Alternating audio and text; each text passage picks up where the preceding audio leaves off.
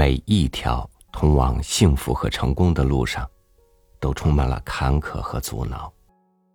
而那些取得成功、获得幸福的人，绝不是逃掉了命运的不公，而是逃出了自己的牢笼。与您分享宗璞的文章《药杯里的莫扎特》。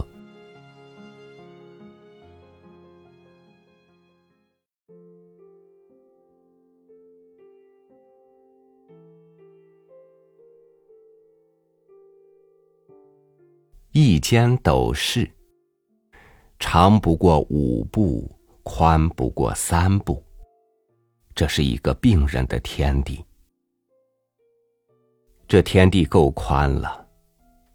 若死了，只需要一个盒子。我住在这里，每天第一要事是烤电。在一间黑屋子里。听凭医生和技师用铅块摆出阵势，引导放射线通过，是曰摆位。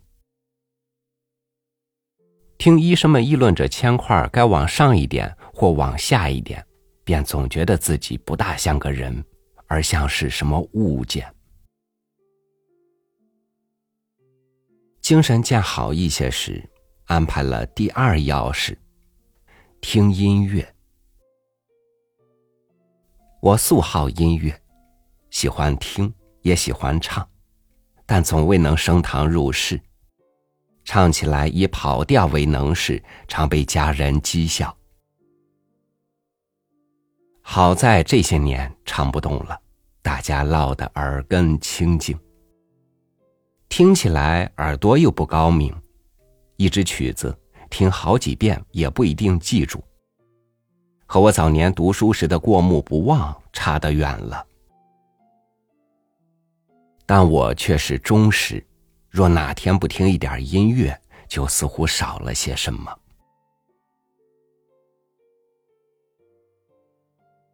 在病室里，两盘莫扎特音乐的磁带是我亲密的朋友，使我忘记种种不适。忘记孤独，甚至觉得斗室中天地很宽，生活很美好。三小时的音乐包括三个最后的交响乐，三十九、四十、四十一，还有钢琴协奏曲、提琴协奏曲、单簧管协奏曲等的片段。第四十交响曲的开始，像一双灵巧的手。轻视着听着心上的尘垢，然后给你喝着淡淡哀愁的温柔。第四十一交响曲素以宏伟著称，而我却在乐曲中听出一些洒脱来。他所有的音乐都在说：“你会好的，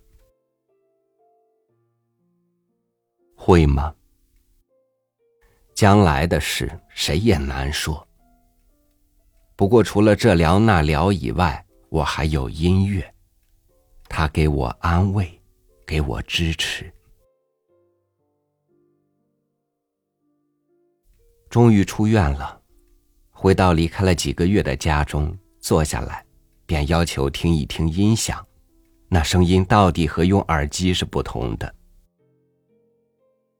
莫扎特第二十一钢琴协奏曲的第二乐章，提琴组齐奏的那一段，悠长美妙的旋律，简直像从天上飘落。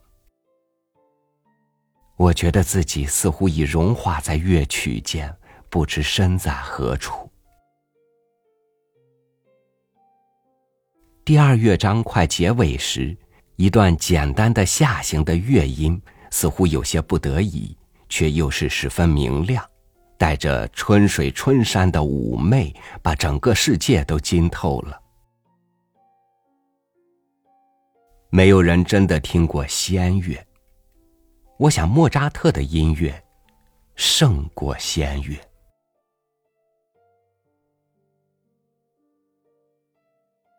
别的乐圣们的音乐也很了不起，但都是人间的音乐。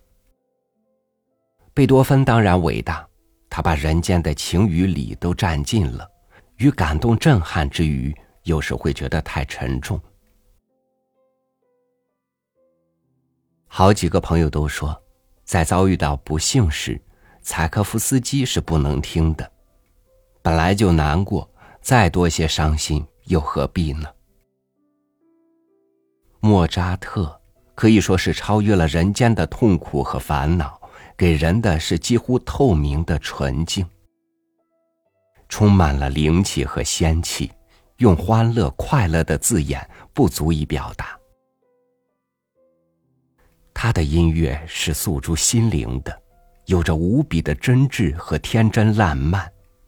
是蕴藏着信心和希望的，对生命的讴歌。在死亡的门槛边打来回的人，会格外欣赏莫扎特，膜拜莫扎特。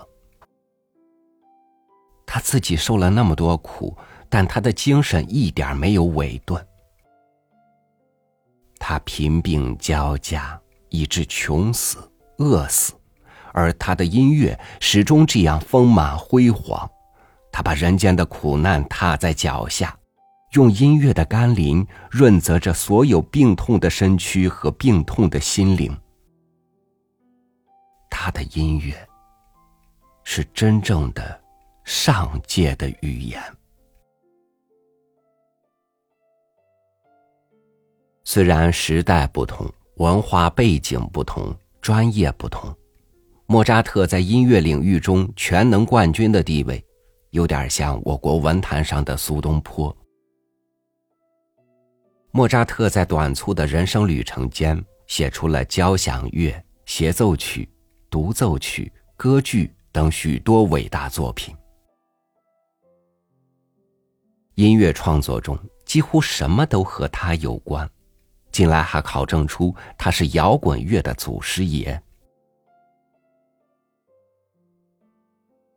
苏东坡在宦游之余，写出了诗词文赋等各种题材的作品，始终是未经册封的文坛盟主。他们都带有仙气，所以后人称苏东坡为坡仙。传说中，八仙过海时来了九朵莲花，第九朵是接东坡的，但他没有去。莫扎特生活在十八世纪，世界已经脱离了传说，也少有想象的光彩了。我却愿意称他为莫仙。莫仙。就个人生活来说，东坡晚年屡遭贬谪，直到蛮荒之地。但在他流放的过程中，始终有家人陪伴。侍妾王昭云。为侍奉他而埋骨惠州。莫扎特不同，重病时也没有家人的关心，但是他不孤独，他有音乐。回家以后的日子里，主要内容仍是服药，最兴师动众且大张旗鼓的是服中药。我手捧药杯。喝那苦汁时，下药的是音乐。似乎边听音乐边服药，药的苦味儿也轻多了。听的曲目较广，贝、柴、肖邦、拉赫玛尼诺夫等，还有各种歌剧，都曾助我一口之力。便是服药中听勃拉姆斯。发现他的第一交响乐很好听，但听得最多的还是莫扎特。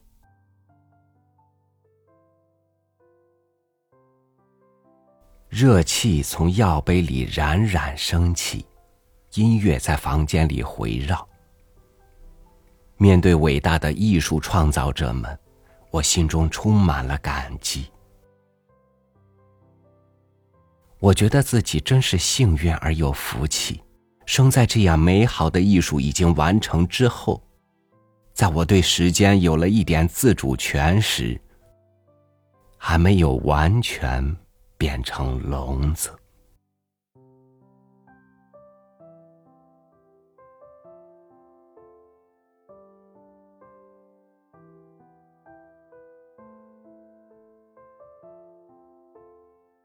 在我们的周围能发现一些不如我们努力却比我们幸运的人但是也能发现一些不如我们幸运却比我们还要努力的人。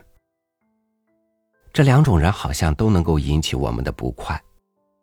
我们总想超过比自己好的人，却不愿意让那些还不如我们的人努力的赶上我们，就像是眼盲了一样。很少人看见自己已有的幸运，很少人想到自己努力的不足。感谢您收听我的分享，我是朝宇。祝您晚安，明天见。